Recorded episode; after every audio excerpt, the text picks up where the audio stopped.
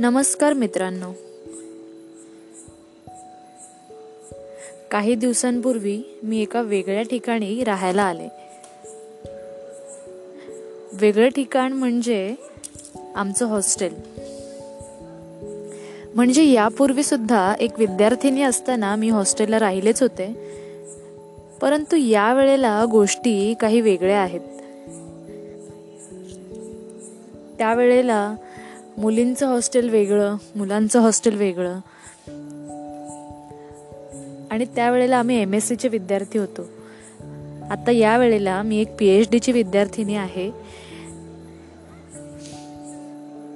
आणि त्यामुळे जेव्हा आपण पी एच डीचे विद्यार्थी असतो त्यावेळेला आपलं आयुष्यही बदललेलं असतं आणि आपल्या आयुष्याशी संघटित असणारे लोक किंवा ज्या इतर गोष्टी असतात त्या देखील बदललेल्या असतात.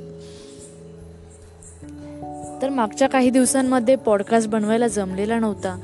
त्यामुळे आज पुन्हा एक नवा संदेश देण्यासाठी मी पॉडकास्ट बनवते तर मित्रांनो मी मागच्या शुक्रवारी म्हणजे येत्या चार पाच दिवसांपूर्वी मी हॉस्टेलला शिफ्ट झाले. आणि त्यावेळेला सगळं सामान जे काही होतं त्या रूममधून मी या ठिकाणी घेऊन आले. तसं सामान मला वाटलं होतं की खूप कमी असेल माझ्याकडे परंतु इतकं सामान नाही नाही म्हणता जमा करून ठेवलं होतं. आणि आत्ता ते एवढं सारं सामान घेऊन मला पुन्हा हॉस्टेलला यायचं होतं. मी ते सामान पॅक केलं. आणि त्या ठिकाणी निघताना त्या ठिकाणाहून निघताना तिथे असणारी दोन लहान मुलं. त्यांना फार वाईट वाटलं होतं. त्यांना वाईट या गोष्टीमुळे वाटलं होतं की मी त्यांना सोडून जाणार होते. म्हणजे त्यांची अशी इच्छा होती की मी त्या ठिकाणी राहावं. कारण आम्ही रोज सकाळी उठून एकमेकांना गुड मॉर्निंग बोलणं मग एकत्र नाश्ता करणं आज दिवसभरामध्ये काय झालं त्या सगळ्या गोष्टी ती मुलं मला येऊन सांगत होती. म्हणजे त्यांच्याजवळ कोणीतरी असं एक गप्पा मारण्यासाठी किंवा त्यांच्या ज्या इच्छा आहे त्यांच्या मनातल्या गोष्टी आहे त्या सगळ्या गोष्टी सांगण्यासाठी कोणीतरी त्यांना हवं होतं. तर मी त्यांची दिदी होऊन गेले होते. दिदी म्हणण्यापेक्षा त्यांची आवडती दिदी होऊन गेले होते. त्यांना सोडून येताना मला देखील भरून आलं होतं. आणि त्या ठिकाणी अजून राहू का? की हॉस्टेलला जाऊ? हा निर्णय घेण्यासाठी मला खूप वाईट वाटत होतं.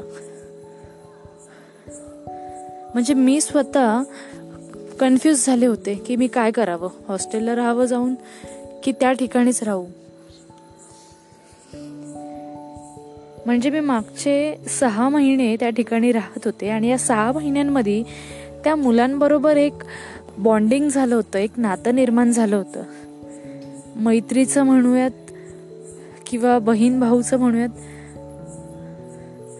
मला असं वाटतं एक मैत्रीचं नातं निर्माण झालं होतं आमच्यात. कारण प्रत्येक गोष्ट ती मुलं मला येऊन बिनधास्त सांगत होती. काही चांगलं घडलं त्यांच्याबरोबर काय वाईट घडलं. आणि त्या गोष्टी जाणून घेऊन त्यांना कोणत्या प्रकारे मार्गदर्शन करायचं आहे हे मला कळत होतं. सामान माझ्याकडे खूप होतं आणि मी एक रिक्षामध्ये सामान घेऊन मी इकडे येणार होते. रिक्षा दारात उभी होती. आणि सामान खूप होतं लहान लहान पिशव्या होत्या. तर तिथून निघताना त्या दोन लहान मुलांनी त्या पिशव्या उचलण्यासाठी मला मदत केली. दोघांच्या हातामध्ये दोन लहान लहान पिशव्या पाहून माझ्या डोळ्यात टचकन पाणी आलं. की काय संबंध?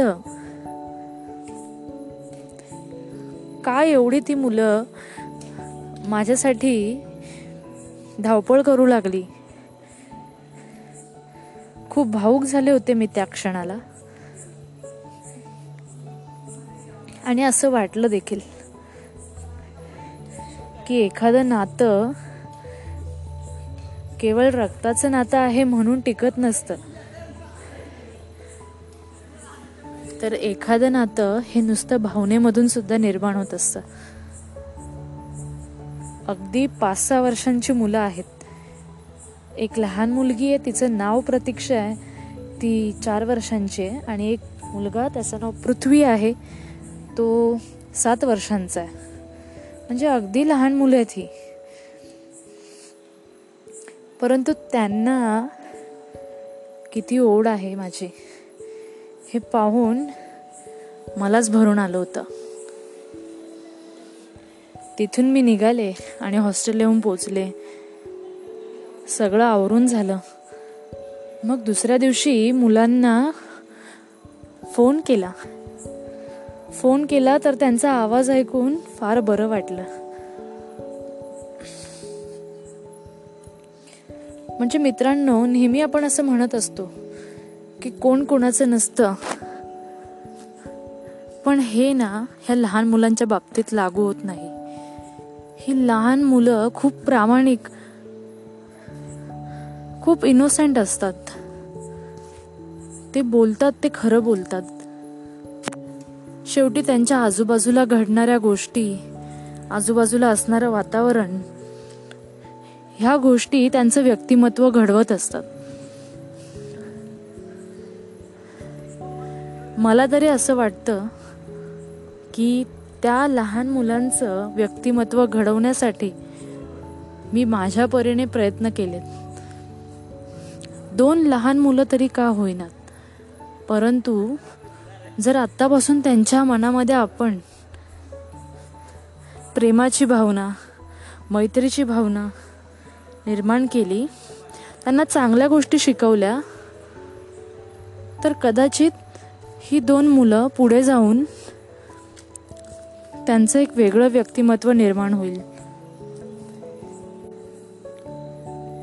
एवढीच गोष्ट लक्षात आहे की प्रतीक्षा आणि पृथ्वीने मला खुश करण्यासाठी काय काय गोष्टी केल्या. दीदीला चांगलं वाटावं म्हणून त्यांनी त्यांच्या वाईट गोष्टी सोडून दिल्या.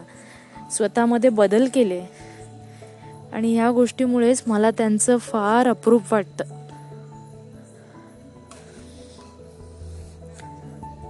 तो दिवस आणि तो क्षण मी माझ्या आयुष्यामध्ये कधीही विसरणार नाही आहे आणि ती दोन मुलंसुद्धा माझ्या आयुष्यामध्ये एक महत्त्वाचा भाग आणि माझ्या आयुष्यामध्ये एक महत्त्वाची जागा त्यांनी मिळवलेली आहे. तर मी शेवटी पृथ्वी आणि प्रतीक्षासाठी एवढंच म्हणेन की थँक यू सो मच तुमचे खूप खूप आभार. कारण तुम्ही जितके निरागस आहात आणि जितके प्रामाणिक आहात तेवढीच निरागसता आणि प्रामाणिकता जर प्रत्येक व्यक्तीमध्ये आली तर नक्कीच हे जग खूप सुंदर होईल. धन्यवाद.